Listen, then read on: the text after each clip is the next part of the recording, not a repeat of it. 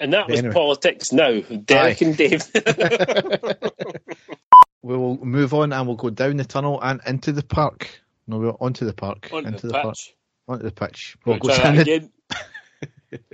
Do you see the, the big news tonight? that the Pope is now no longer attending Scotland for COP26.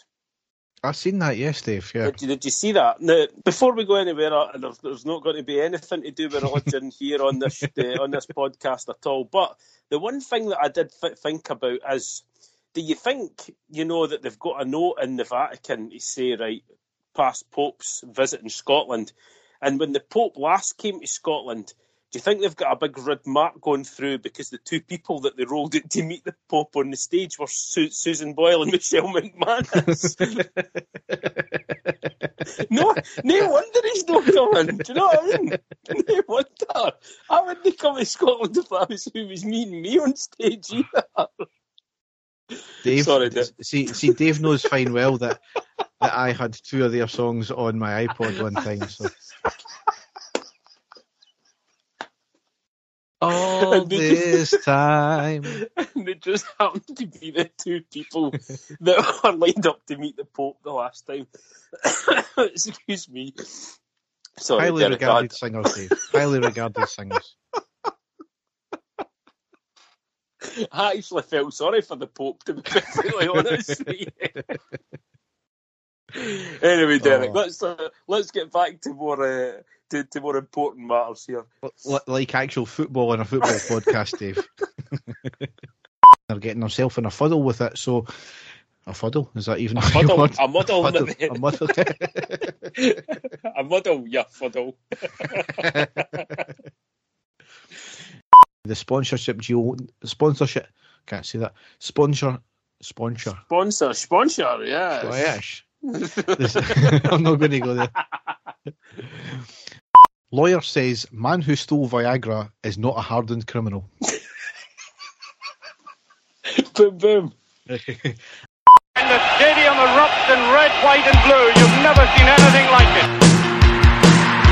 Let's go.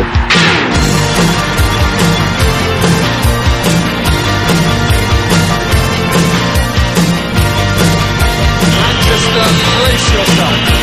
Rangers are coming! Hi everyone, and welcome to the next episode of the I Ready podcast. As ever, I'm your host Derek, and with me is my co-host Dave. How are you doing, Dave? I'm I'm getting I'm much better, Derek. I was a wee bit ill at the start of the week there. I had a bit of man flu, but thankfully I'm feeling a lot better now. And coming in, in international break this week as well, so we've not even got got the Rangers game to, uh, to look forward to. But we've got a lot to talk about in uh, a couple of big games that we've had over the last few weeks, haven't we? I certainly do, but Dave, don't gloss over the international break because you're getting a, a nice wee wee earner there, aren't you?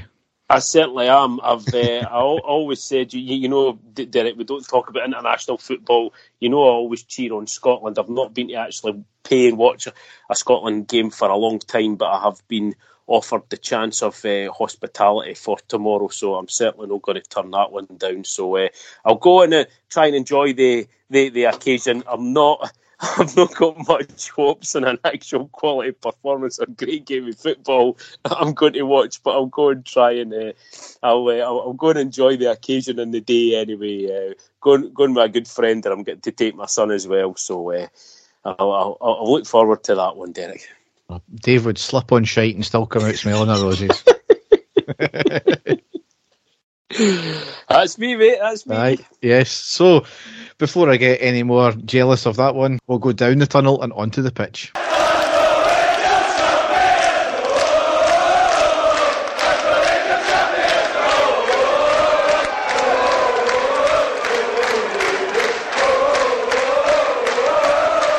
So the first game we've got to cover is on Wednesday, the 22nd of September. It was a 2-0 win at home against Livingston in the League Cup quarter-final. Six changes from the previous Motherwell game. We lined up McLaughlin, Patterson, Goldson, Balogun, Bassey, Aribo, Lundstram, Kamara, Roofe, Morelos and Wright. On the subs bench we have McGregor, Tavernier, Hagi, Davis, Barker, Bacuna, Sakala, Barisic and Arfield. So in the first half, it was a dismal first half. Really, as much as McLaughlin had nothing to do, we had the bulk of the play and we had a few chances, arguably half chances at that. Again, not playing with enough urgency or pace, no spark or forward thinking play. Again, the final third had been posted missing a couple of Morelos chances aside. Aribo lacking energy, and if you didn't look at the starting lineup, you wouldn't have even known that Roofe was playing, would you have? Derek, I'm maybe the wrong person to ask about Kemar Roofe. You know, uh, I try not to be critical of the guy, and I've had so much flack from other Rangers fans out there when I've, I've brought this up. He has scored a lot of goals for us, a, a lot of uh, incredible goals, but I think that there are huge periods of the game where, as you've just said, completely missing or just looks lacking, and then you know all of a sudden he can come back and look fantastic, i.e., like he did when we hammered Celtic at you know the, at the end of the season last season at Ibrox. They looked absolutely world class, but I, I, don't know. I'm still. I keep saying this, and it's, it's a season on. The jury's still out for me with him. But he was, in particular, extremely quiet. I think we had both texted each other to say that as well. But quite rightly, as, as you said, Derek, he wasn't the only one we, we, were looking for, for even just one person to give us a wee bit of spark, weren't we? And there was just absolutely nothing in that game. It was all extremely lackadaisical and just just was wasn't great to watch and seemed very very frustrating for us to watch as well, wasn't it? Absolutely. I mean, our best chance probably came on the 34th minute. It was a lovely move, working the ball into the box with a lovely pass from Patterson through the defence to the right side of the box for Morelos, who has a shot, and it was cleared off the line. And that's as close as we got, really, yep. all game. As I said, a couple other half chances aside, it was really a, a dismal first half. Yep. Second half, though, it was a complete contrast because the team must have had a, a rocket at half time as it was much better. Credit to the manager who must have realised it was needing an injection of pace and spark as at half time Hagi came on for Wright. I'd have taken Aribo off personally, but who am I? And it clearly made a huge difference as he was involved yeah. straight away with us getting a goal on the 47th minute. And it was that player who, Dave, you were just talking about him, Roofe scored. I know exactly. Yep. Lundstram won the ball in midfield. A pass to Morelos on the edge of the box. A quick pass to Roofe, who feeds it to Hagi on the right side of the box. Gets it to the touchline, holds up the ball, threads it through the tight defence on the deck, and Roofe only had to tap it in the net. As much as Roofe scored the goal, I think it was Hagi was instrumental in that. Yeah. That how that vision and the accuracy to get the ball through that packed defence here was outstanding. Yeah, it was. You, you, you can see Derek. I think uh, the, the the boys been desperate to get back in and get back playing as well. We were needing that wee spark. Just just like I said, it certainly looked as if he was you, you know was going to get that for us as soon as he came on because the whole attitude of the team completely changed. And I was sitting there watching the game. I said to my son, if Roofe scores, I'll never slag him off again. and, then, and, then, that happened. Eh? But, but like I said, he's very frustrating to watch, Derek, because sometimes I look at him and I think, yeah, fantastic, great player. And, and other times I look at him and I think, you know, you, you're just you're not suited to this type of football, you know. And then he'll make me change my mind every single game that I watch him, Derek. That's what is frustrating about him. I think I need uh, you know a string of games where he's he, he's you know being consistent for us and scoring goals and stuff for us. You know over you know four and five games. You know I think before I might ch- change my mind about him, but certainly great to get the goal the, the early goal in the second half at that point. Yep, absolutely. On the 51st minute, Balogun had a, a glancing header just by the post. On the 52nd minute, there was a claim for a handball. Hagi with a cross in from the right. Morelos flicks the ball up and it appears to come off the arm of the defender in the box. Mm-hmm. Certainly a claim, but nothing was given, uh, yep. as per usual this season so far. 57th minute, Morelos intercepts the ball from a bad pass out from the defender. It was a pass to Roofe on the right, who was in space and has a shot from the edge of the box, but the keeper save. It was a decent effort. I think a lot of people criticised Roofe for his, his finish there. He probably had too much time, but felt it was a decent effort anyway. The attack of the Kenny Millers there, Derek, I think that's uh, what, what, what, it was. You know, if it was a split second reaction, he'd, he'd have probably scored, but as you say, maybe a, a, a wee bit too much time in his hands for him to, to actually think about what he was going to do and stuff like that instead immediate being reaction. Yeah. Just after that, 62nd minute, Patterson came off and Tavernier on, and a minute later, we went 2 0 up with Morelos scoring an absolute howler by the Livingston keeper as the ball was passed back to him. He tried to pass it out, but miskicked it into the path of Morelos, who controls it, switched to his other side, and hit the ball in the back of the net. However, doesn't really tell the full story because he'd taken an age to get the shot off, and you just thought, oh, he's going to miss this, he's going to miss this. But fortunately, he showed enough composure and he, he, he scored it. He did. It was, it was great to see Derek. I was exactly like you because as soon as the ball fell out, you were just hit it straight away, hit it straight away. and when he took the first touch, it gave the defender time to sort of steady himself. And I thought, oh no, that's it. But fair, fair play uh, to Morelos. You know, he, he, switched it to his other foot and fired it past the goalkeeper. Great finish, great goal, and great timing for him. I think Derek, because he's another one that's been desperately needing a goal there. So absolutely delighted for him. Yes. 70th minute, Morelos came off and Bacuna came on. 75th minute, it was a corner in from the right from Tavernier. Goldson gets a good head hit to direct it to the bottom right corner, and the keeper makes a great diving save, uh, more or less on the line to keep it out. And uh, that was probably the last main chance of the game. Yep. Made a couple of subs in a couple of minutes later. Aribo and a Roofe off, and Arfield and Sakala on, and we saw the game out comfortably. So, yep. what could have been a difficult game, it shouldn't have really been considering we're at home. It's normally the, the Livingston away we have problems, um, but comfortably into the, the semi final, and it turns out we're playing Hibs, which will will obviously get on to how difficult that might be. But good to get into another semi final. We need to Definitely. press on. We need to yep. get this trophy in the bag early doors. Definitely, Derek. Just even to get to a final and, and take it from there. You know, a big occasion for the fans to, to, to go to ECC as in a cup final again after you know all this time. So absolutely d- delighted by that. Not taking anything for granted, like what you said, Derek. It's going to be a difficult game but uh, just pleased we're there, pleased that we got through, and you know, two two players that I think we were stuck, desperate for goals managed to get the goals in the end. Yes. So it leads us on to the next game, which was Saturday, the 25th of September. It was away against Dundee. It was a 1 0 win, and it was in the Premiership. Controversy, though, before the game because Leigh Griffiths, in Dundee's previous game against St Johnstone, blutered a flare back into the crowd that had been thrown onto the park, not at him, as what some people were trying to claim. He's had a subsequent police charge for reckless endangerment and an SFA charge as well, but it left him free to play against us, quite typically. So you knew he was going to get abuse from minute one, and quite rightly so. There was two changes from the Livingston game. Probably the first time this season we've actually made so few changes between games. Yes, it was. Yep, I think that was something that you spoke about in the last pod that we had, Derek. You were looking for some more sort of stability in our starting lineups because you know I think you were concerned about the, the vast amount of changes that you know the, the gaffer was making for these games. So you got you got your wish, or just just about anyway. just about, aye. aye.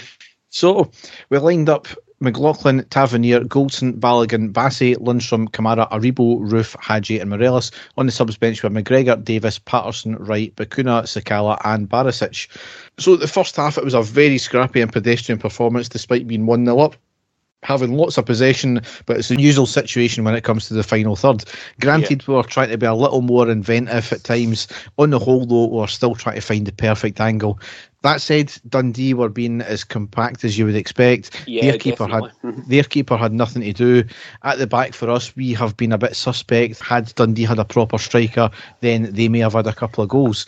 Dundee's best chance came on the 13th minute. It was a long ball into our box from the right, a free header from six yards out by their attacker into the ground and gathered by McLaughlin at the second attempt was right at McLaughlin, and to be honest, it would probably go down as a bad miss. But yeah. once again, it's another long ball played into the back of your defence. How many times do we need to keep getting caught out with that? Um, which we'll obviously get into as well. Yes. Our goal, though, was only a few minutes after that. It was on the 17th minute, and it was Aribo scoring. More pressure and possession in the Dundee half. Tavernier gets the ball on the right side, passes on the deck to Morelos in the centre of the edge of the box. A lovely first time dink by Morelos to Aribo, who gets the ball in the box on the right on the right hand side, and Aribo passes it into the back of net. Just a great all round goal from from the team there. Yeah, it was, and again, a player Derek that we spoke about had a poor game the game before. Aribo just great, great for him to get past it because that's the, the, the, type of things that we know he can do. He's not just you know all, all skill. Aribo has link up play, and you know some of the finishes that he's done. You know his last season especially, we know that he can do that. So absolutely delighted. As you say, great team goal and a fantastic finish by him. As cool as you like. Yep.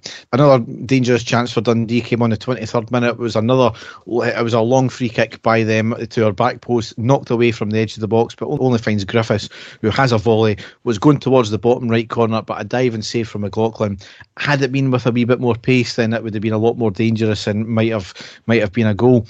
After that, there was a couple of saves from the Dundee keeper to put out for the corner, however, nothing too dangerous. And then, surprisingly, on the 30th minute, Griffiths came off and Cummings came on. So I don't know, there was been nothing, no talk about him being picked up a knock or anything like that. I know he was getting a hell of a lot of abuse throughout the game, but, you know, that's what he's going to have to put up with when he does the actions on and off the field, isn't it?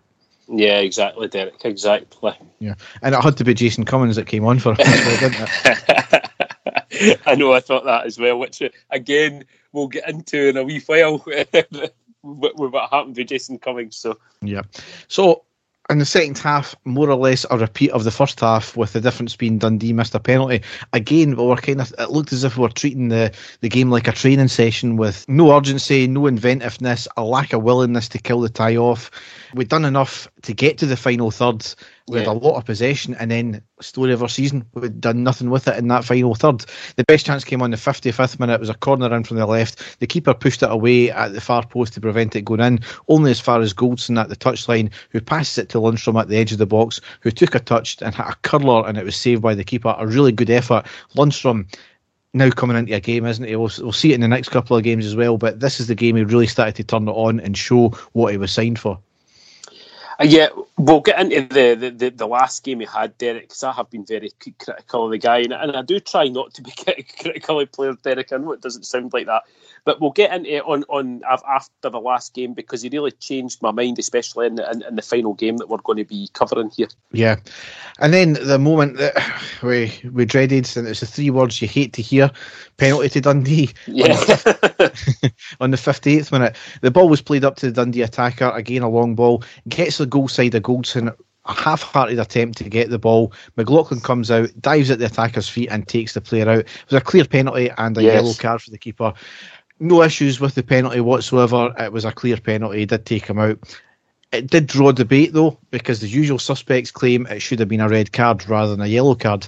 Well, just because you don't like the rules doesn't mean that the rules would be bent for you. It was clear as day. McLaughlin attempted to get the ball. Yes and that means because he attempted to get the ball, it was a yellow card and not a red card.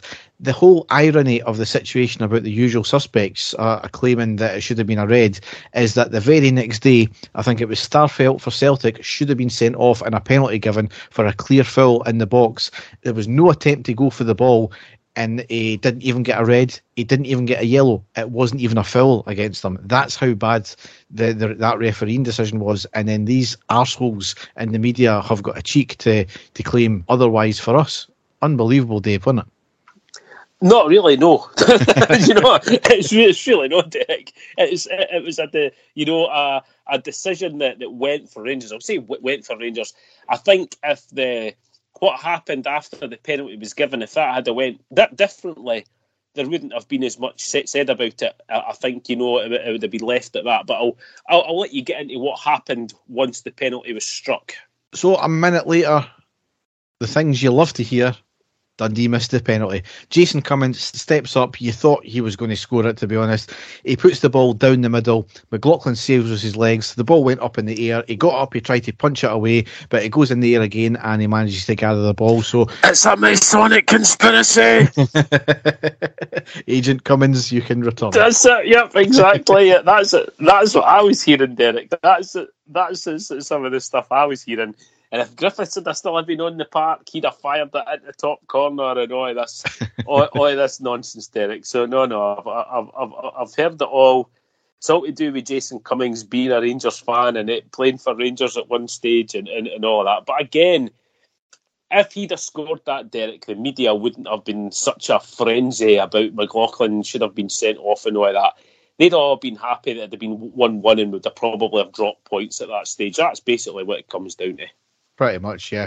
And another thing about the, the penalty miss, had they had scored that there, I didn't see anything in the, the rest of the game that we would have actually came back and, and pulled another goal back no, and, and no. got a second goal from that because again we were woeful. The only thing I've yes. got here is we made a few substitutions over the over the course of the rest of the game. Morelos off for Sakala, Hagi off for Wright, and Roofe off and Bacuna on. So that's really the, the only things I've got in the rest of the game. Apart from right at the end, after the final whistle, the Dundee manager got sent off for remonstrating with the ref.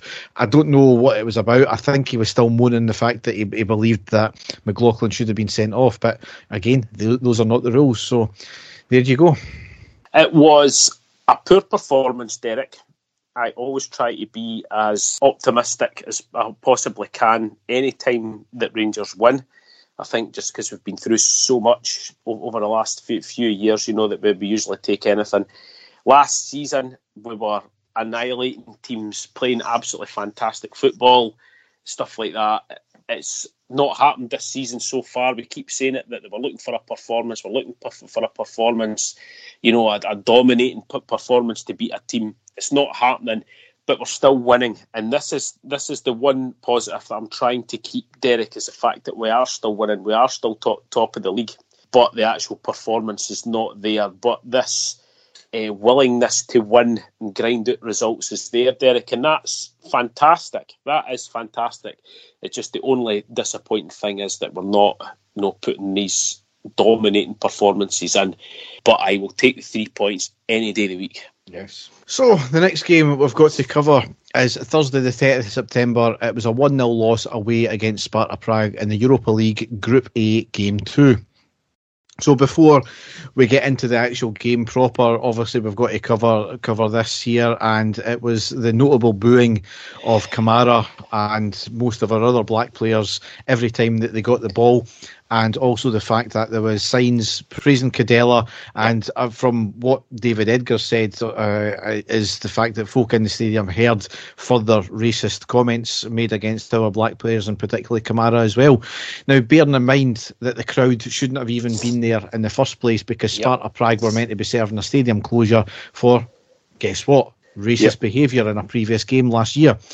However, UEFA, in their weird wisdom, allowed a group of basically school children, I think it was up to age 14, round about 10,000 into the stadium. Now, it was clear that it was never always going to be just kids because you would need to have to have ab- adults there as well. So I don't know how many adults got in on, on that one there.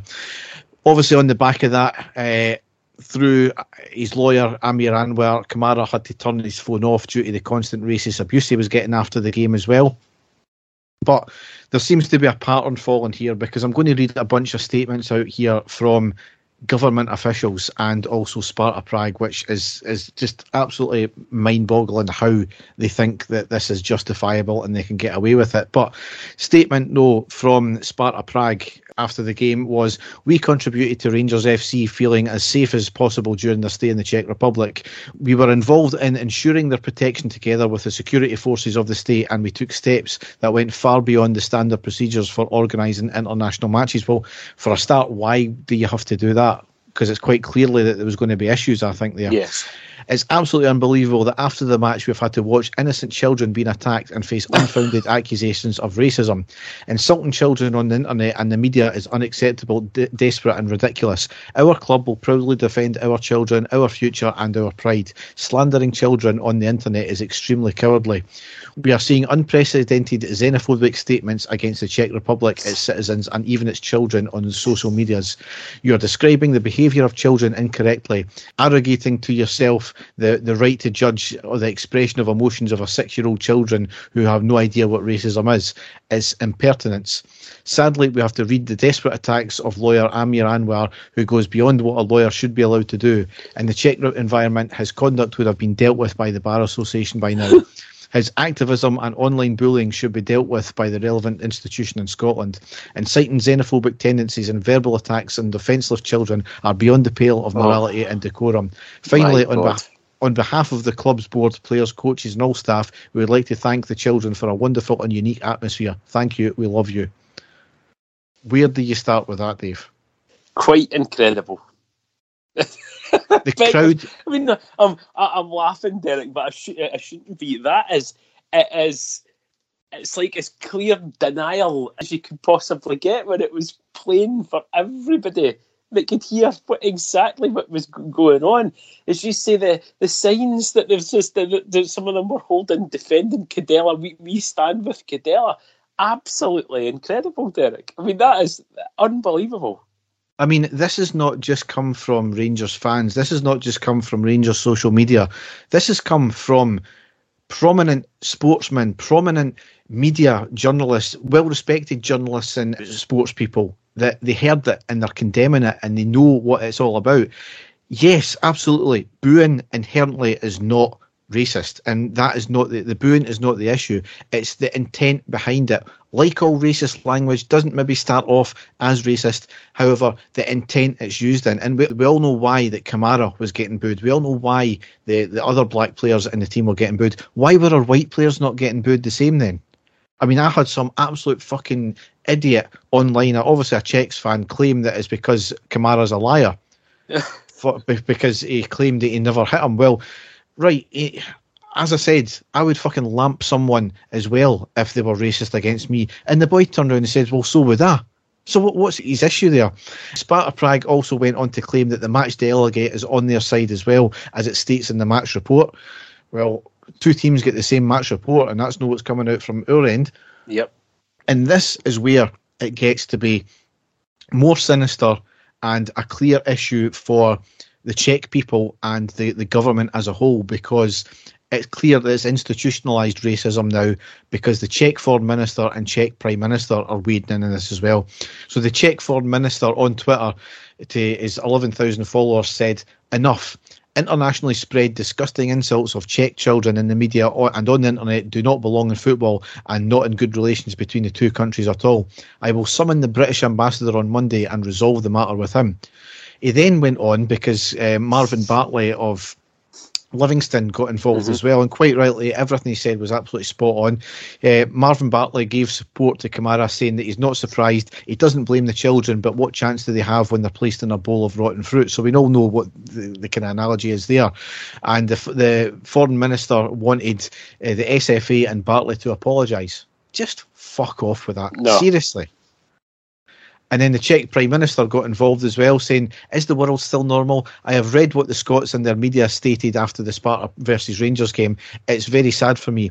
Will every cheer at football be associated with skin colour? Are we going to let our children be insulted? I agree with my foreign minister, who has summoned the British ambassador. So he's again, this is the Prime Minister of the Czech Republic. Firstly, getting the whole thing wrong because it's not Scots and their media. This came from you know European wide media that have picked on this. It's not just Scottish media or Scottish people that have, have said this. So this is where the issue is countrywide for them, and what where do we where do we go from here with this? I mean, UEFA have opened up an investigation, so but forgive my scepticism in it, but I can see absolutely sweet fuck all getting done about this. Sparta were already under a stadium closure, so the next step should be a points deduction and then expulsion from the competition. But is that going to happen? No, no chance because, hell that's going to no, happen. No, ab- absolutely not, uh, Derek. Because look, I mean, uh, I'm not saying that one act of racism is worse than another, but when you look at actually what happened in the match against Slavia Prague, you know, when, when this all kicked off, you know, we can say what we want about p- players being banned and, and stuff like that, but everything that happened after that as well there was nothing happened there. You know, there was fans got, got got away with it, and it's it's continued from that game as well. So I won't hold my breath to think that anything's going to happen f- from there either, because you know they, they, they went out and they banned they banned the player. That was it. But you know everything. I mean, we saw some of the absolutely disgusting things that were getting posted online, and like I've just said there, it's just continued from there. I bet you if you were to go and ask Kemar Roofe or Glenn Kamara or any of the other Black Rangers players, are they still getting constant uh, racist things sent to them in social media? I, I, bet you they would all say yes, and it's all you know. Ever since that game, you know that, that that's when it's really made things boil over, and to go and hear what went on and as, as you said, Derek, seeing the signs as well, I mean, that is just. There's there's no excuse for that. There is no defending that, is there? It's just absolutely disgraceful. I mean, really we, we got some some messages on our feed after Yeah. I posted the post match and talking about co- our colonialism and you know how dare you British people ra- um, uh, lecture anybody else on uh, racism when you invaded other countries. I mean, what the fuck has that got to do with racism in 2021? It's a completely different time. Most of the world were run by slaves back then, and that's an entirely different situation, and it was seen acceptable then, and it's an entirely different conversation. Nothing to do with racism in 2021 in a football context either. So they're trying to defend it, and It's it's incredible. And they're, they're trying to equate what com- what Roofe the, the accidental foul. It was a bad foul. Yeah. He got banned for it for four Yep. games for it, Yep. more than any other player has ever done for a, a, an accidental foul like that. They're trying to equate that to the same as and, and try to justify the racism by saying, well, he was a violent person. they were making out that the Roofe challenge was worse Aye. It was. They were making out that that is worse. That was what they were coming But I mean, I got involved in a lot of heat, heated discussions on social media with uh, supporters for the Czech Republic, and not one of them would turn around at any stage except the fact that the, the racist behaviour happened, and all that they could come back with was it still wasn't as bad as what uh, your thug Roofe done to your goalkeeper. And I was I was absolutely stunned by that, and that's what they were all co- coming coming back with. They were making out what you exactly what you said: accidental collision with a goalkeeper is worse than a player being racially abused on the field. And if that is what they genuinely think is worse, then we're in a lot of trouble, Derek. We really are. I mean, as I said, it, it, uh, it leads back to the fact that the only way this will get sorted out is expulsion. But we'll we'll wait and see what UEFA turn out with. I don't expect it very much, and well, it's just going to rumble on as well because Yeah. they, they're refusing to do anything about it.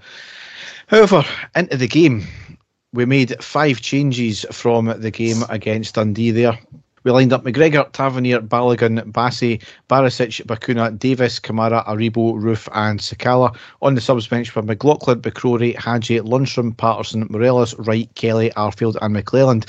So obviously a bit of a trouble, a bit of troublesome in the back line, wasn't it, Dave?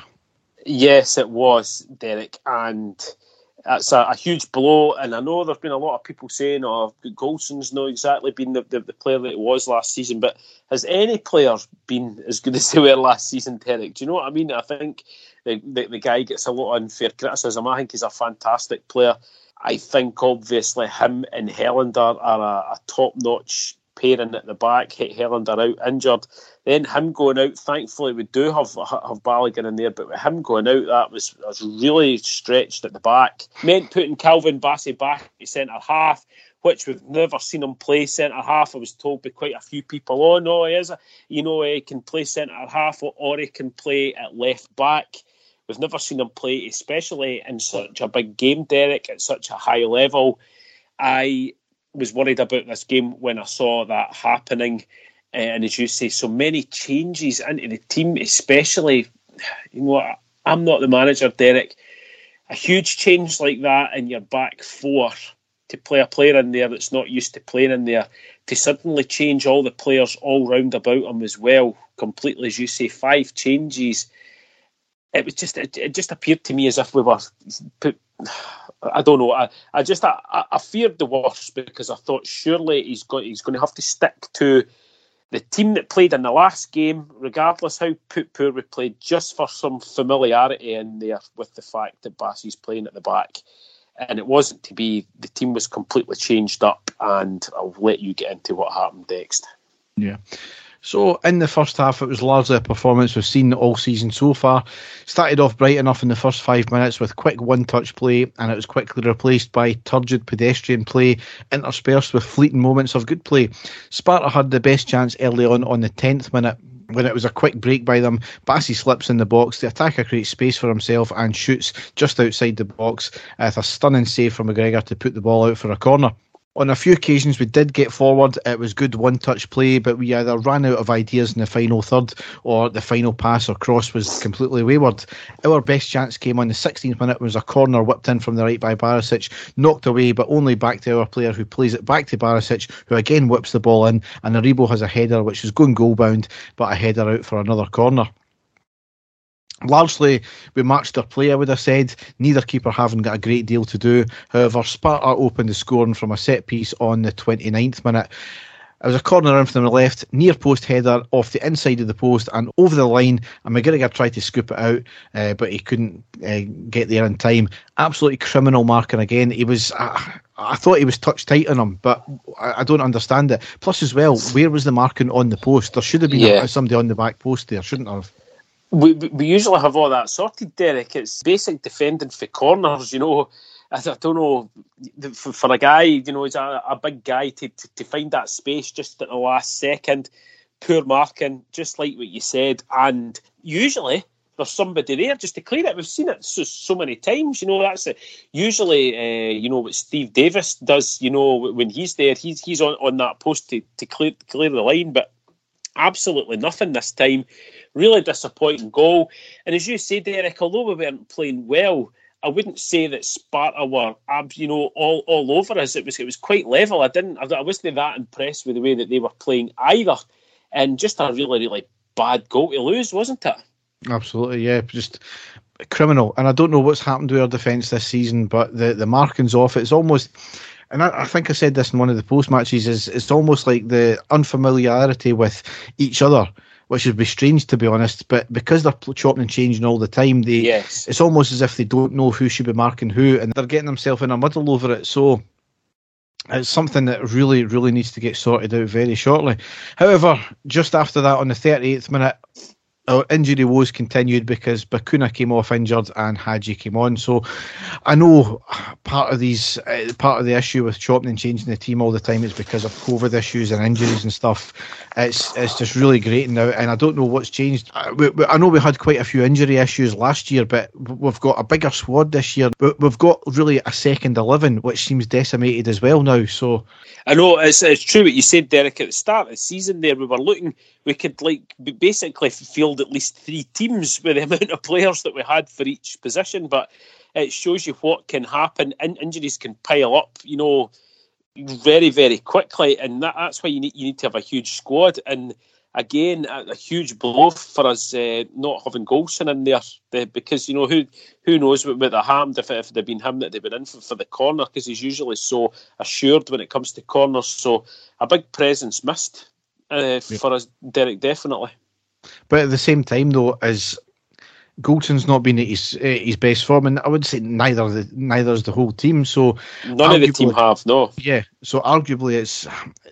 I wouldn't have said it was as big a loss as what people were making out, but because given I, the fact well, that, that they never had many chances in the game, so again though it's a guy who's played the most amount of games, Derek. If you're looking for familiarity, you didn't get much more than a man that's played, you know, every single game. I think this is maybe one of the first games that he's actually missed for us. So that's got to be a huge factor for the rest of the team because the one thing that they would all know or always know for the last couple of seasons is, oh well, Gold, Goldson's at, the back. So no, I think I think it was a huge a huge deal for us, Derek. I really do.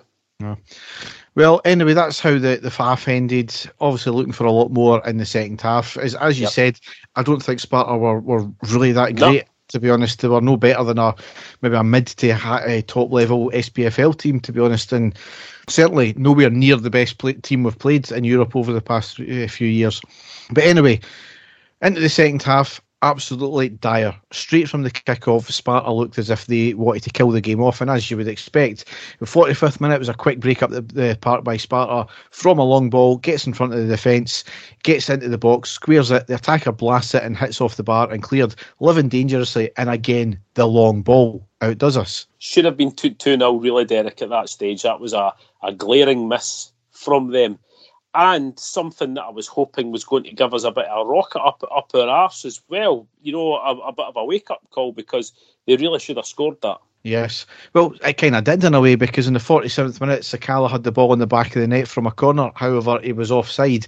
He seemed to be on the line when the ball was, was kind of taken to him and the, the player was behind him. So disappointing that there. However, a minute later, I was another long ball up the park by Sparta, gets in front of defenders again, holds it up. The defenders regather themselves and the attacker hits a shot, but it hits the side netting this time. So again, outdone by the long ball. Mm-hmm. 56 minutes, Sparta again break down the left side. One pass beats the defence he, they hold it up, switches feet on the edge of the box, hits a shot, and a great save by the feet of the feet of McGregor. So there's with really within ten minutes of the second half starting, we could have been another three goals down. Yep, definitely, yeah.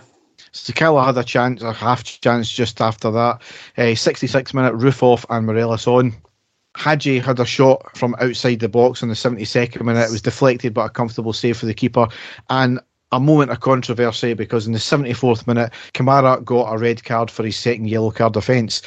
And both the yellow cards for me were absolute jokes yep. of decisions. Yep. The first one happened in the first half, I think it was, and he slid in for a tackle on the ground, and his feet were kind of up as they were as he was sliding in, and the player seemed to trip over him. Now, if you want to give that as a yellow, fair enough. But I think it was a bit of a joke decision. His second yellow card, though, was an absolute shambles of a decision from the referee. He jumped up with the player, he had his arm on the shoulder of the defender, and as he was jumping, it grazed the defender's face. He kind of went down like a, a heap of spuds, and the referee gave the decision unbelievable. What is VAR doing there? Because VAR wasn't even used for this. So surely this is the type of thing that VAR needs to be used for on contentious decisions or game changing decisions like a red card. Derek, and dare I say it, referee possibly playing to the crowd there? Absolutely, you know, I would have said. The, the one guy who's been getting all the abuse all game, given the crowd and the, the general footballing pu- public that were baying for his blood, giving them exactly what they were looking for. Two very soft yellow cards. The second one, you know, an absolute farce and he got sent off, and that gave all these idiots, you know, that have been given all, all the abuse, all the pleasure in the world that that happened. Absolutely disgraced, Derek. Yeah, and that'll be him banned for the next game as well, which yep. is a massive blow. But after that, I think we had a couple of half chances, not on target. They had one shot on target, and that's really how the game ended up. So, really, really bitterly disappointed with that. Not the performance we were looking for. I know at the back we were threadbare, I would have said, and players playing out of position. But Sparta really not they impressed, were, Derek. No, no, they, they weren't great shakes at all, and no. they they had the better of the chances because it was yep. so easy to get past their defence. In the presser the next day, Gerrard seemed to have a dig at the board, stating that we've not spent a penny in the last two windows, and we need to have uh, we need to spend big if we want to compete at this level. I don't agree with that whatsoever because with the same team as last year, we'd done a hell of a lot better. We're putting in a lot more effort to these performances. And I think he's completely forgetting is we could have quite easily sold our best players and we retained them. It's these players that are not playing. It's his system that needs to be changed. I think sometimes as well, and uh, again with the issue with the the, the constant changes. So I don't agree with that uh, at all. And he, made another comment, which we'll get into in, in, the news section as well, which I wasn't too happy with either. And it's the start of the the, the them biting back when things are not going their own way this season. So uh, I'm not so I'm concerned about it. I just I'm not too happy with the way they've way they've acted in this one. I'm, I'm thinking about what he said, Gerrard, and I was quite surprised with it because we've never heard him coming away with anything like that before. I think Stephen Gerrard knows exactly the financial situation that the club are in. I think he knew that when he came to the club. And I think with the amount of money that has been spent, it's a hell of a lot more than what we would have dreamed of when you know that we're going to be getting spent on players. So I think he knew that. And uh, just exactly what you said there, the biggest thing for Rangers this season was keeping a hold of all their top players, their top performers. And we've got to remember that two of our biggest performers for last season are both out injured at the moment in Kent and uh, Filip Helander. Now, two huge, players for us, Derek. So, Stephen Gerrard and his backroom staff, they are tasked with going out and finding talent, Derek. And we've brought in players, we've spent money, we've spent money in Bacuna as well. So they need to take a bit of responsibility. I was a bit disappointed with it as well, Derek, because you're basically throwing some of your players under the bus there slightly because you are the you, you know the guy that's brought these guys in. You know the likes of Sakala, the the likes of Bacuna, you know, and into the team, you know, and we're wanting to see, you know, if they're any good or not. And and so far we've not really seen anything, have we? And it's been the players for last season that have done it. So no, I'm I'm, I'm with you, Derek. I don't think he should have came away with a comment like that. A wee bit sour grapes as well, I think, and we've never really seen him do that before. Uh, so I hope that's not going to be. I hope I hope we're not going to be in the position that he's going to have to come away with things like that. But uh, a wee bit disappointing, Derek, shall we say? arguably, CFA had just made sure his players gave left everything out on the field when we played Malmo the, the twice games. He would have had a forty million pound war chest potentially yes, there. Aye, well. So, you know, he's kind of created a rod for his own for his own back that one. However, we'll move on and we'll go into the next and last game, which was Sunday the third of October. It was a two one win at home against Hibs in the Premiership. It was another heart stopping game, wasn't it, Dave? It certainly was, Derek. I was trying not to think about performance here, Derek. I just wanted Rangers to go out and win. That was my be all and end all. We needed to win this. We wanted to be top of the league, especially with the day before with Hearts winning. They were then above us before we played Hibs.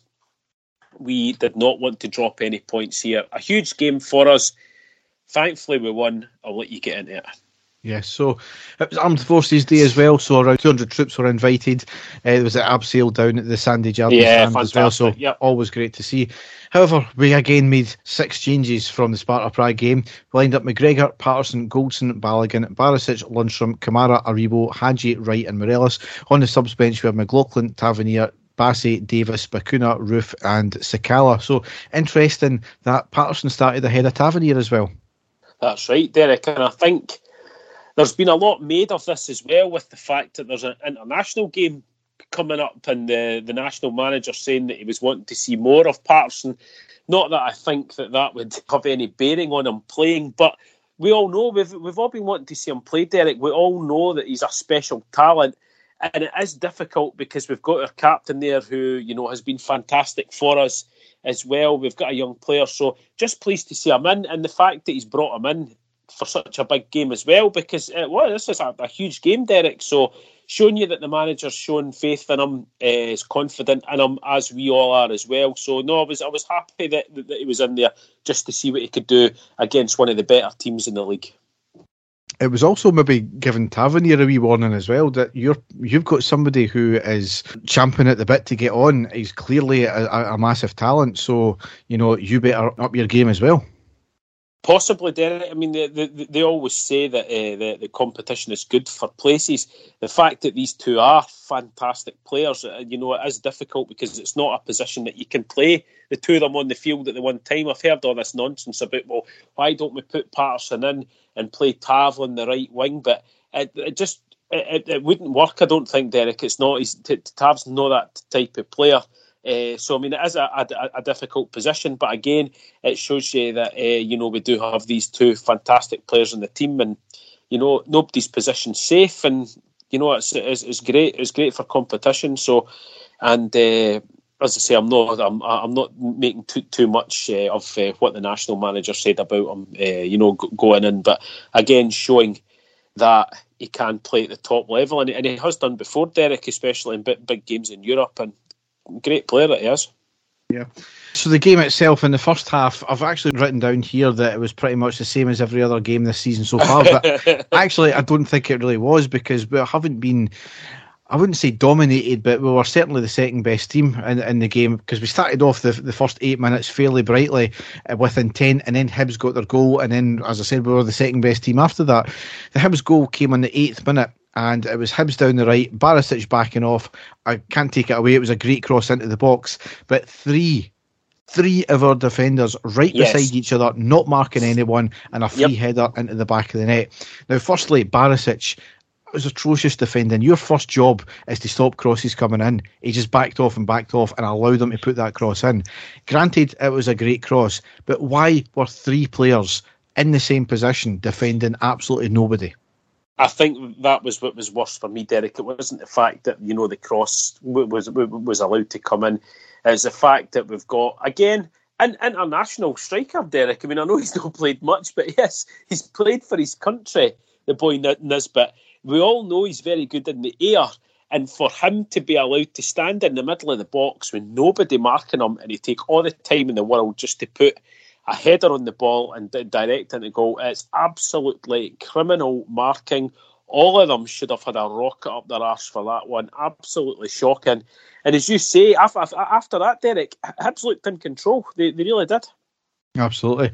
That said, I mean, as much as they were in control, no team had any real chances after that. However, we seemed to drop the pace after yep. their goal. We went into a shell. Hibs by far the better team. They looked up for it. They knew it was a top of the table clash. We, on the other hand, looked completely disinterested. I felt.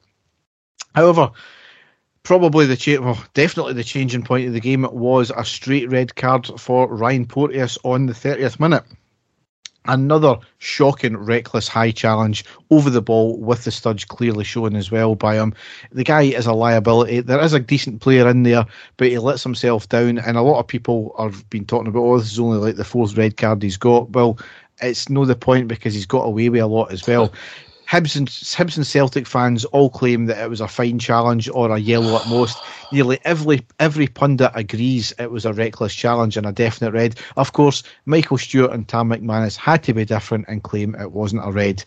Some tried to use the excuse of a, an example of Lundstram earlier on in the game, where, granted, he did lunge at pace and have two feet off the ground, which, by the way, isn't in the rules. It doesn't say that you can you have to have at least one foot on the ground. However, in that challenge, his leg was bent, his studs were down, and it was low, and he got plenty of the ball as well. He never went over the top of the ball; he went through the ball. That's the big difference. Why Lundstram never got a card at all or a foul against him because it was tell, actually a great challenge. Tell me something, Derek. Tam McManus and Michael Stewart there must be some sort of connection. The two of them m- maybe play for a specific team, one specific team that the two of them played for. Hibs. So there you go. So two ex Hibs players coming out and saying that the boys should never have got sent off. What a surprise, Derek. It was a shocking ch- challenge. Every time he plays us, there is always some sort of shocking challenge that he puts in against us. It was about time that there was action taken. He could have endangered the player's blooming career with that tackle. If he'd have made full contact, that'd have been, I'd, I'd, hate to have seen what, what had happened. It was reckless. It was shocking. It was a straight red card. Anybody that turns around and said that that wasn't a red card, you absolutely need your head seen to. It was shocking. And he got everything he deserved. Like you, Derek, I believe there is a good player in there, but absolutely terrible. And what I said as well, and I'll stick to it, could you imagine the uproar in the media if that had been Alfredo Morelos that had made that tackle on somebody?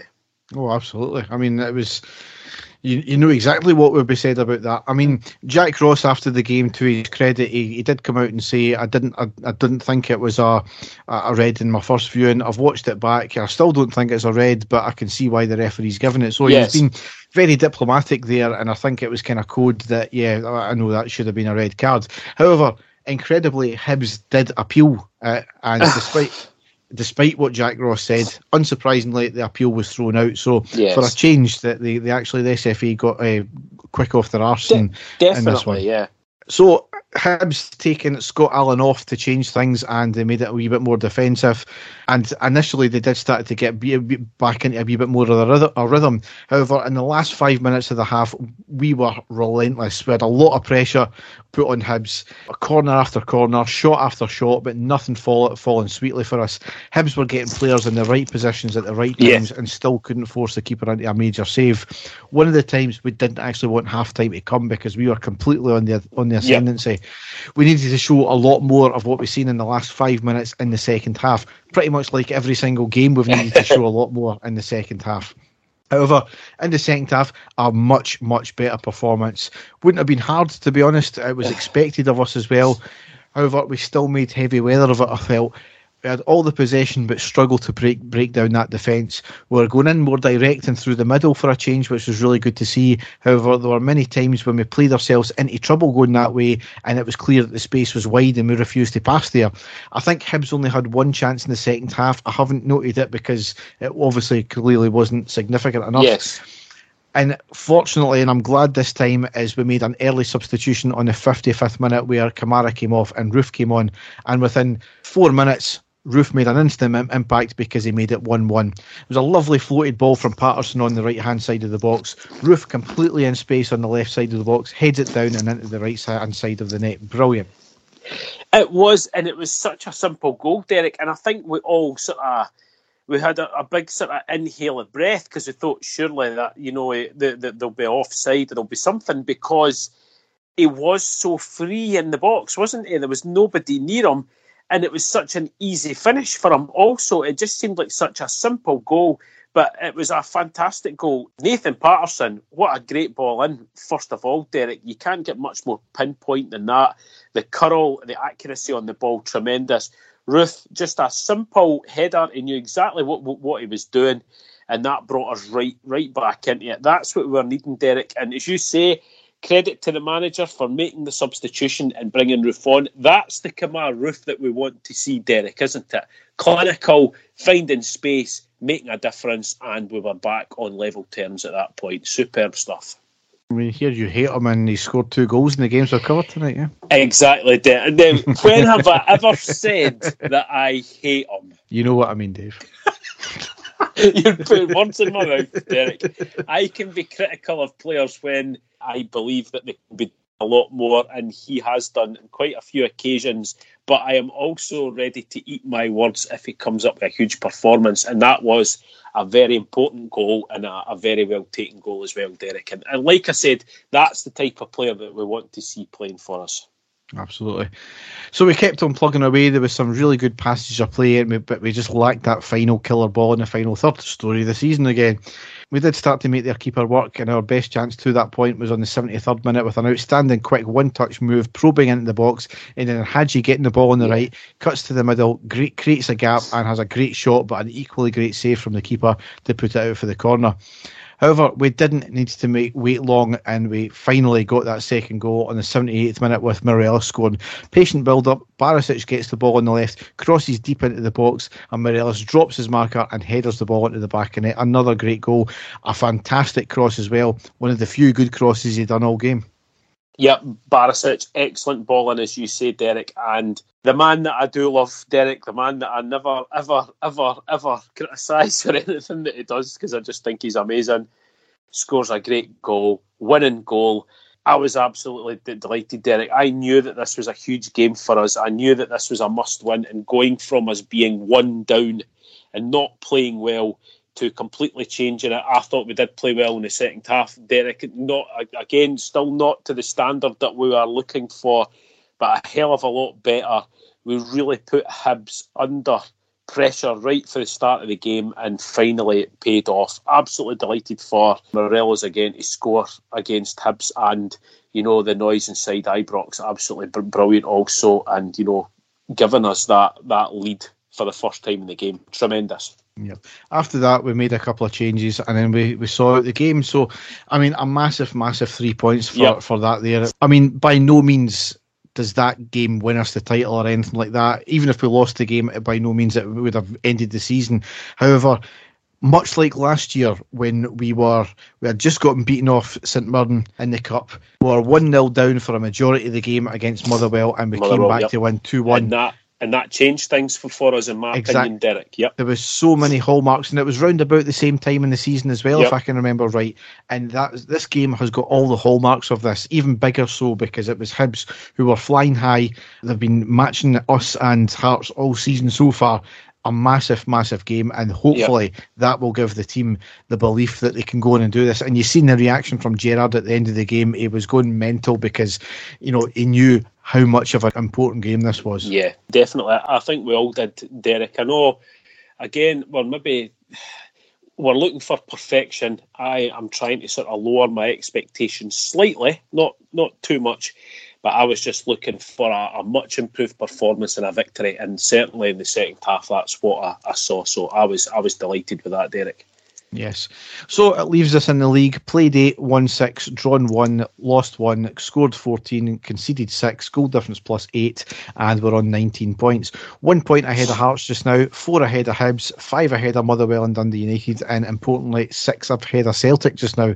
So a massive gap already. Again, yep. it's, you know, a couple of results either way, it could change it. So by no means is this a, a defining point we've not been playing well largely, but still getting results. Exactly. Again, though, there is only so many times we can get away with playing badly and still getting results. So that's the one thing we've got to be mindful of.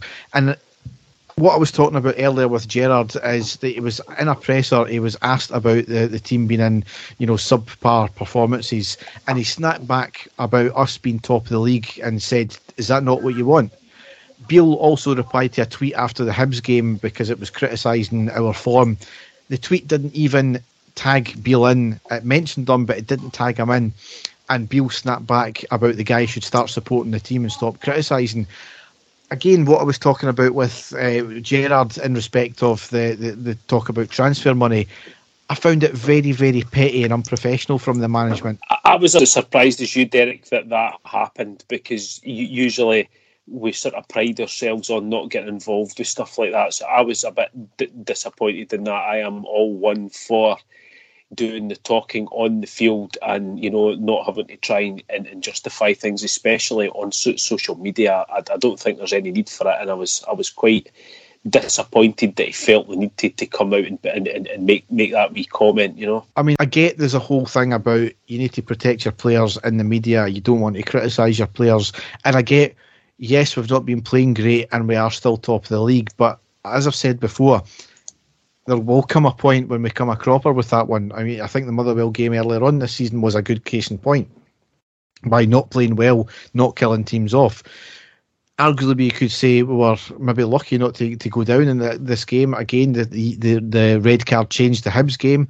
You know, so these certain things that do kind of tot up. I'm not even comparing us to last year because last year was a complete anomaly. I, I, I think, and I think people have got to start realizing that that's not the norm. And as much as we always strive to be like that. It's never going to happen every single season. This year in Europe so far, I would say we've been dreadful. And I would say we've only played for 90 minutes once this season, and that was against Celtic. Yeah.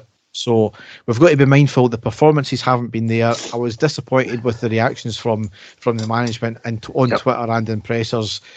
I don't know, is that a wee bit of pressure starting to show on them now?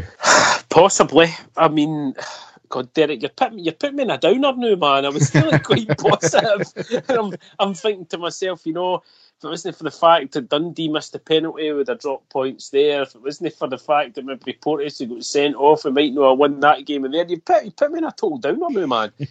it's uh, like I said, we cannot judge for last season. Last season, I keep saying it. Two of our biggest performers last season are both out for us in Kent and Helander, right? And they are huge misses for us. I don't care what anybody said. Ryan Kent on his day is one of the best players in Scotland, without a shadow of a doubt, attacking players anyway. We miss him. Even when he was playing at the start of the season, Derek, and he wasn't playing well, he was still an outlet. We don't have that at all just now. We have nothing on the left hand side of attack that's helping us out, and he's he, he's trying to find a solution there. He's tried to put players into that left hand side forward position with loads of different players, and it's not worked. Even when Ryan Kent was in and he wasn't fully fit or he wasn't on form, it was still a better option than what we've been getting there as well. So we haven't been in full flow in our forward areas at all. Alfredo Morelos maybe just coming back into form, which is great. Hagi coming back into form again, which is great. Hopefully Roofe as well. But we miss Ryan Kent majorly on the left hand side. And of course, a huge miss in defence is, is, is Filip Helander, who, in my opinion, is our best defender in the squad. So I am trying to stay positive here, Derek, even although you're making it difficult. but uh, I am hoping when these players come back, we will be able to start getting back to some of the play that we did have last season. We're not. I, I don't think we've got we've got big expectations, Derek. I don't think we, we we thought it was going to be you know just a straight carry on from last season. We do have a lot of players out, but we are looking for that just a wee, wee bit extra. And I feel just even a slight improvement in the team's performances would make a huge difference to the score lines. I really do. Well, we'll just need to wait and see how it all all turns out then. Yeah.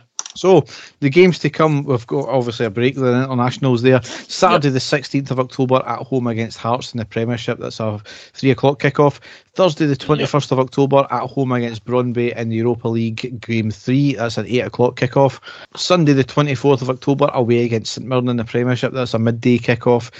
Wednesday, the 27th of October, at home against Aberdeen Premiership. That's a 1945 kick-off. And to round out October, Sunday, the 31st of October, away against Motherwell in the Premiership. And that's another midday kick-off. Yes. So a tight run of games there in the last five games there in the last half of October. So a lot, yeah, lot to play. I mean, so, there is a, a, lot to play for. Some huge games there as well, Derek. Especially the next league game uh, against Hearts, who are you know just behind us in, in the league table. If we can get a, vic- a, a victory there, Derek, and open up a gap, that's going to be absolutely massive as well. So next game is massive for us. Here's hope we can get a victory. So oh, now go into the classic match. And then it is. The final whistle's gone. Rangers have won the European Cup Winners' Cup. So, Dave, you've got going back to 1987, aren't you? Certainly, I'm Derek. I'm going back to an era of a guy who is my hero, still is one of my heroes, Derek, a guy who I worshipped when I was younger. I was only 12 years old when this game took place, and it was when Super Ali was our superstar of our team. Uh, and this game in particular was a game that he set the league goal scoring record. So when I came across it, I was absolutely delighted that I found it. So uh, the, the Rangers team on this day, Chris Woods, Graham Roberts, Stuart Munro, David McPherson, and Terry Butcher. In midfield was Graham Souness, Ian Durrant, uh, Robert Fleck, Ali McCoist up front, uh, with Davy Cooper playing on the, the wing. Uh, along with Derek Ferguson in midfield, who player that I missed out there. Derek Ferguson in midfield alongside Terry Butcher. Uh, the Hearts team there as well. Some really f- famous names there that I grew up with. Uh, you know, when you think of old Hearts teams, Henry Smith, Whittaker, Sandy Jardine was in there, McDonald, Kenny Black, Sandy Clark, John Robertson, John Colquhoun, and Foster for Hearts. So you know, a lot of well known players playing in that game, international players also in the Hearts team, but. Uh, the game kicked off. Early chance though, Rangers really going for it uh, right for the start of the Graham. Graham Souness with a fantastic sort of lob dinked ball to the edge of the box to Robert Fleck. He races in uh, to get at the end of the ball, but a dive and save by Henry Smith manages to get the ball away from his feet and out of danger area. A few minutes later, Ali McCoist then receives the ball inside the box. He shoots across the face of the goal and deflects just out for the corner. Really unlucky, unlucky there. But from that corner on the 10th minute, Rangers took the lead. There's a chance for Roberts. And thumbs it in. Rangers are in the lead. Ten minutes into the match.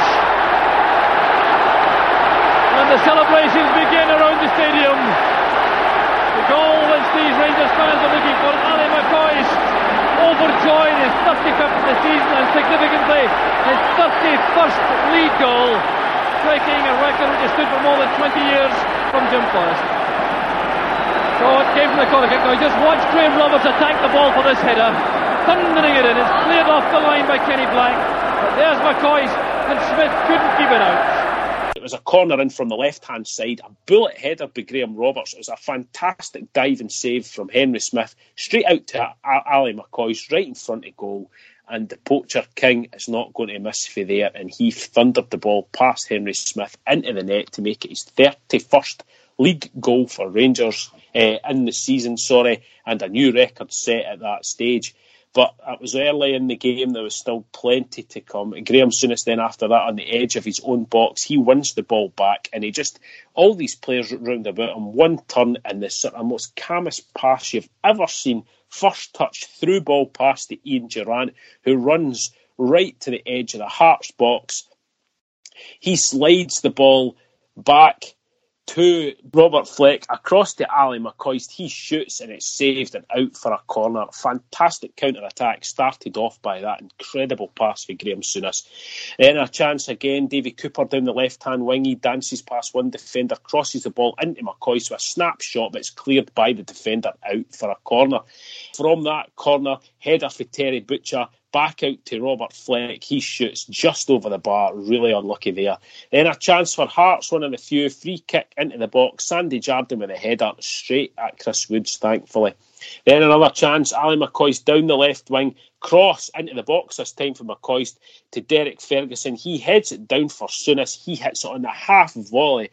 Technique was there but just over the bar. So unlucky there that that was the last chance of the first half. So Rangers really are in control in this one. Ali McCoist breaking the league goal scoring record in the first half there, but second half still to come. A couple of half chances early in the game for Hearts. They were trying to get some something back, but uh, both sort of two sort of snapshots, both claimed by Chris Woods just in the first sort of two minutes.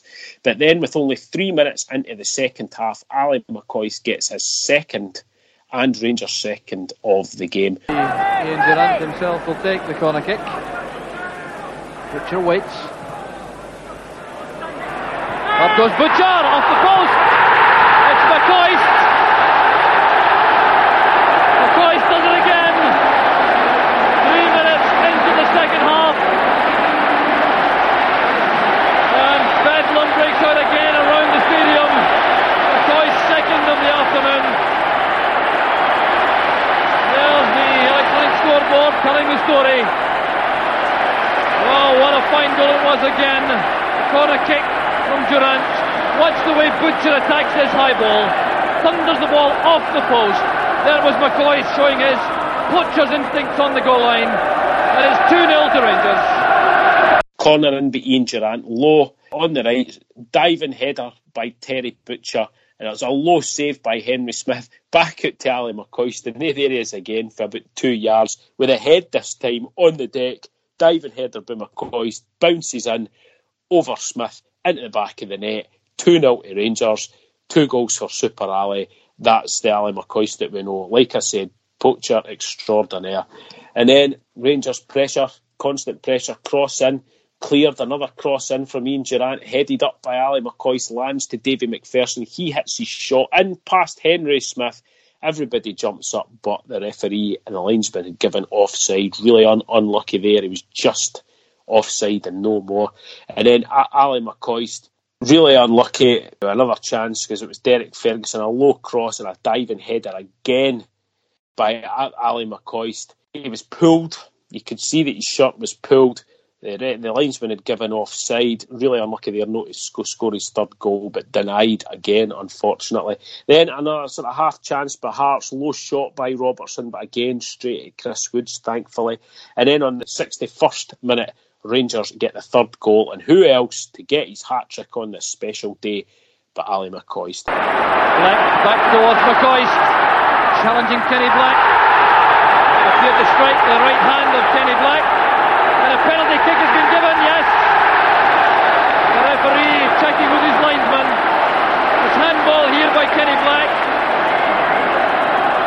Now there's the indication referee Alan Ferguson that Black handled the ball. Now I'm sure it'll be Ali McCoist who'll take this, giving him the chance for his second hat-trick of the season.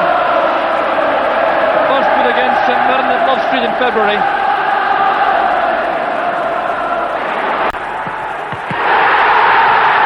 Off the stanchion, back out of goal, a hat-trick for Ali McCoist. 16 minutes into the second half. Well, what a joy day for Ali McCoist. Robert Fleck gets the ball in the Hearts half, chips the ball through for Ali McCoist. He's in a race with Kenny Black. The ball sort of bounces just as the two of them run, run into the box. Kenny Black puts his arm out, the ball bounces straight off his arm, clear as day, penalty to Rangers, and who else steps up to take it but Super Ali? He fires it in high into the top corner to get his hat trick for Rangers and the three goals also for Rangers winning 3 0. Then, right at the end of the game, last, last sort of chance of the game, chance for Robert Fleck. He latches onto a pass back, fires straight at Smith. The ball jumps up. He hits it on the rebound. Unfortunately, it hits the ball past. He really should have scored to that one. Really unlucky. But the game was well over by that stage. The referee blew the final whistle, and who else to get man of the match but the new all time league goal scoring record holder, Super Ali McCoist with the hat trick. Absolutely fantastic to see this game back. I had forgotten all about it. I was only 12 at the time. That was when I was, you know, Ali McCoist was my hero. Absolutely sensational to, to watch it back. Some great players then as well. Graham Souness, absolutely tremendous. David Cooper, outstanding as always. So, again, if you get the chance to go back and watch the game, please do. It brought back a lot of real fond memories for me. Yes, just McCoist, absolute genius. I mean, I would say the only equivalent we've really had to him as a goal scorer, out and out poacher, is, is Kris Boyd, and you know how deadly he was. And you know, the teams struggle to get players like that, and they're they're a rare gem, aren't they? There is Derek, and you know, McCoist still be a hero. He was, you know, he was in, instantly recognised. All the Rangers fans all loved him. I think, you know, Boyd didn't really have that sort of personality or that presence on the field. And I think, and I'm not saying for one instance that he is anything as good as Ali McCoist, but going for goal scoring traits and instantly recognisable, having a presence on the pitch. I think the closest that, that we've got to a player in anywhere like him is Alfredo Morelos, considering that Alfredo has broken, you know, he's beaten Ali McCoist's European goal scoring record as well. So I know it's Alfredo Morelos' love in any time you speak to Dave, I do realise that. But, you know, Ali McCoist, absolutely sensational, greatest goal scorer of all time for Rangers. And that was just a great game to go back and look at, Derek. Yes. So we'll be back with another classic match in the next episode. So it's now time for the news.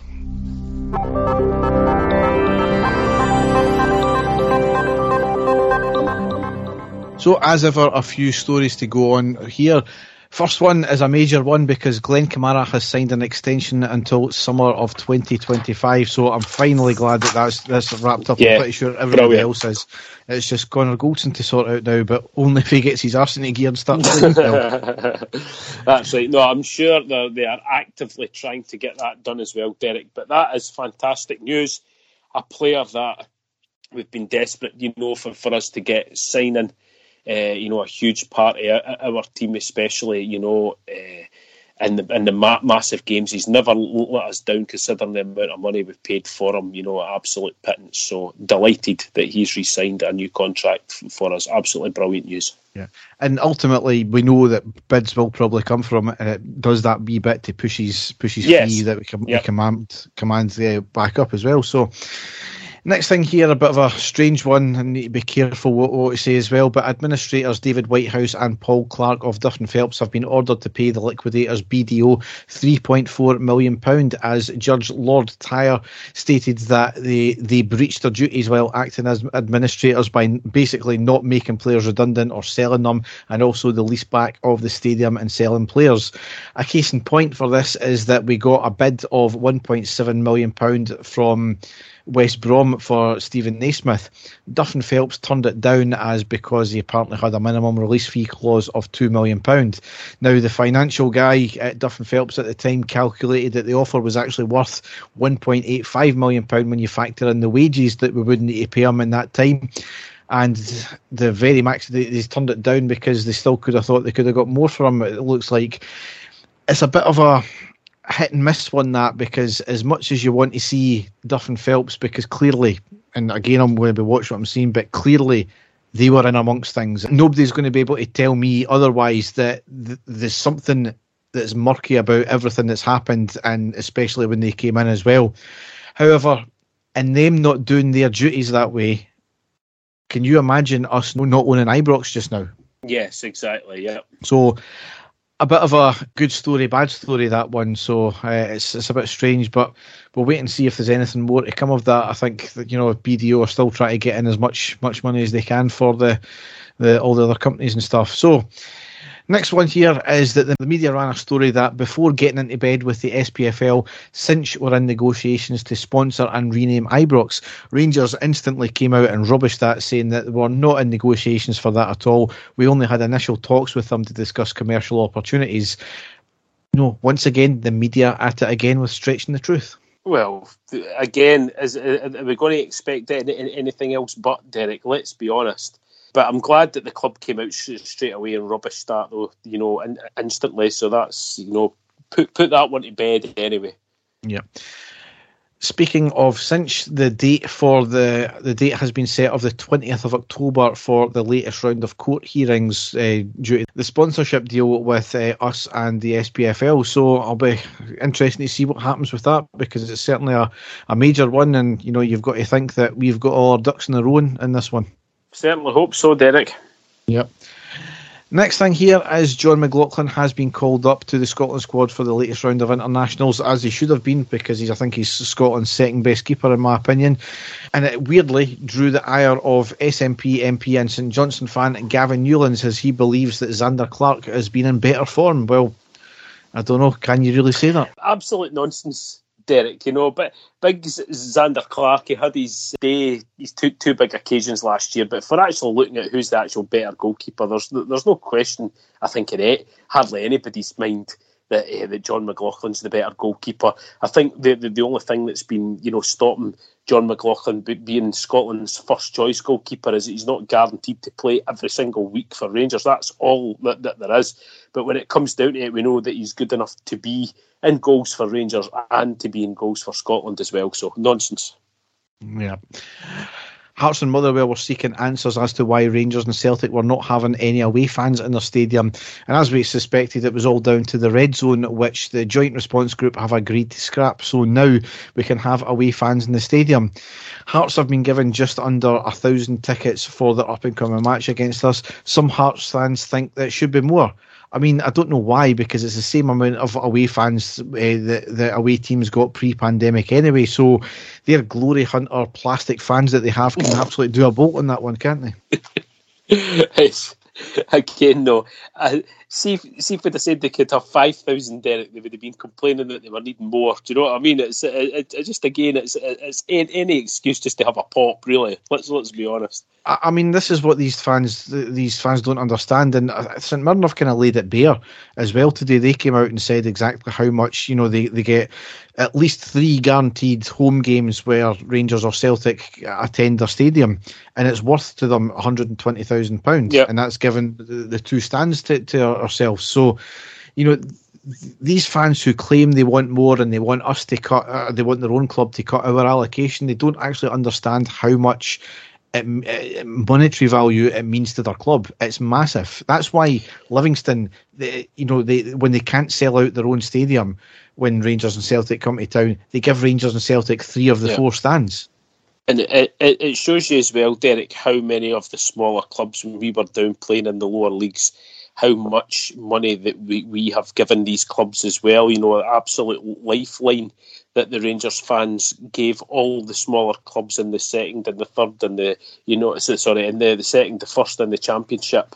You know, we, we came back in, into the, the, the, Premier League. It must have been absolutely massive if a Premier League club like uh, St Mirren are, you know, are, are, are releasing these figures. What kind of money is that worth? You know, what's that worth to the small, the, the, the smaller clubs out there?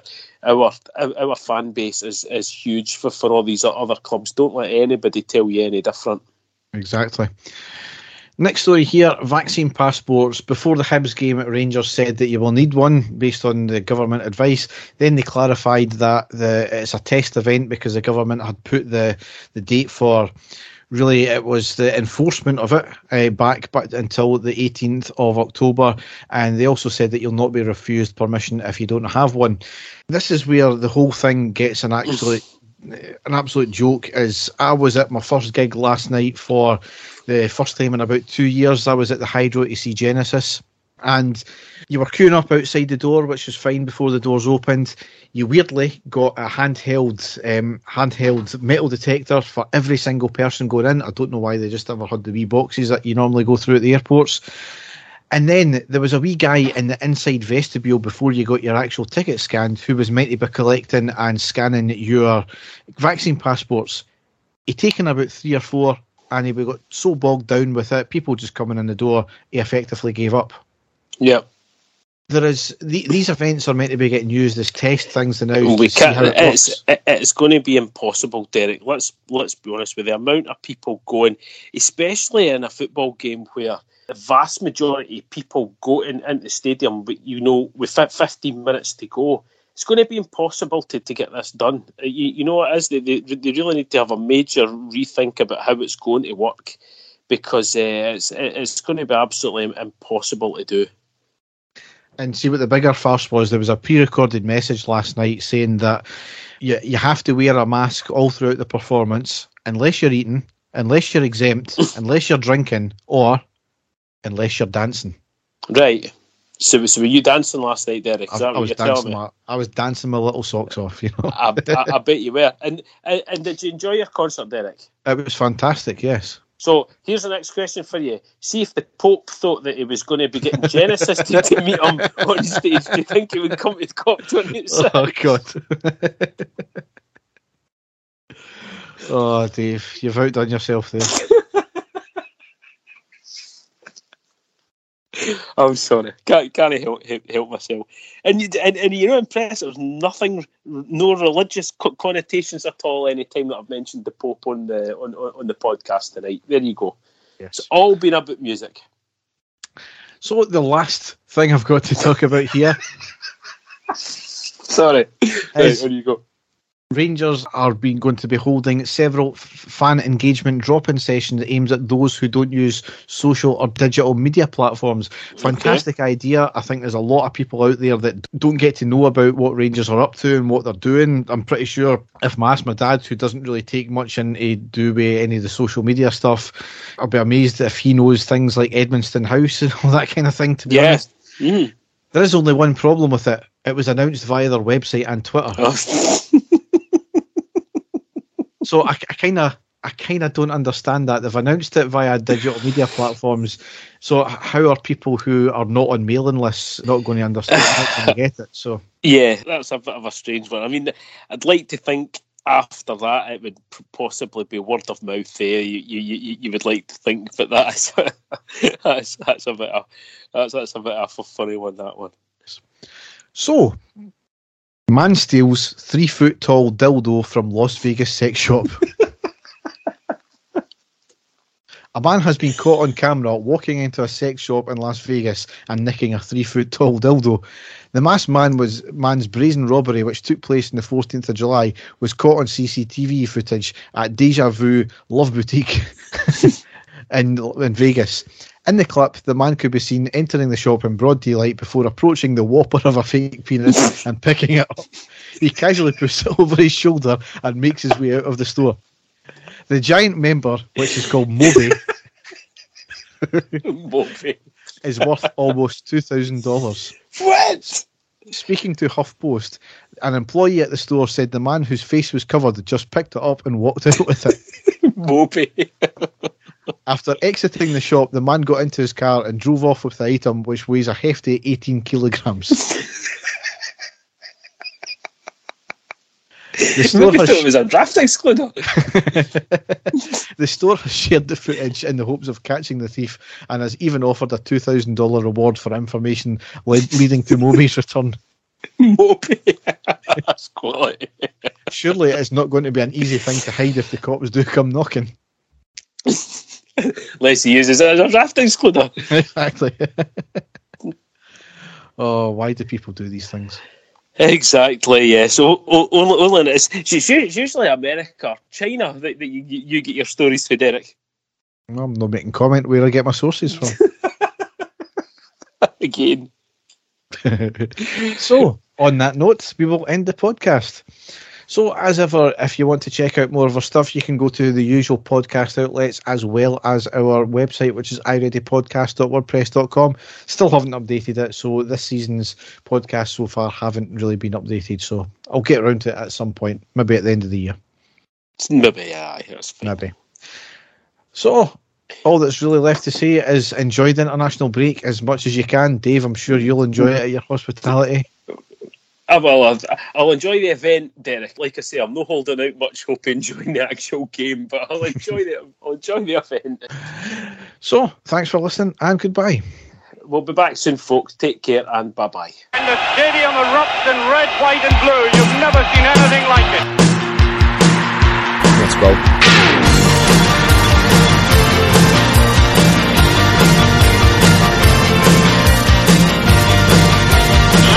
to yourself. Rage is a coming!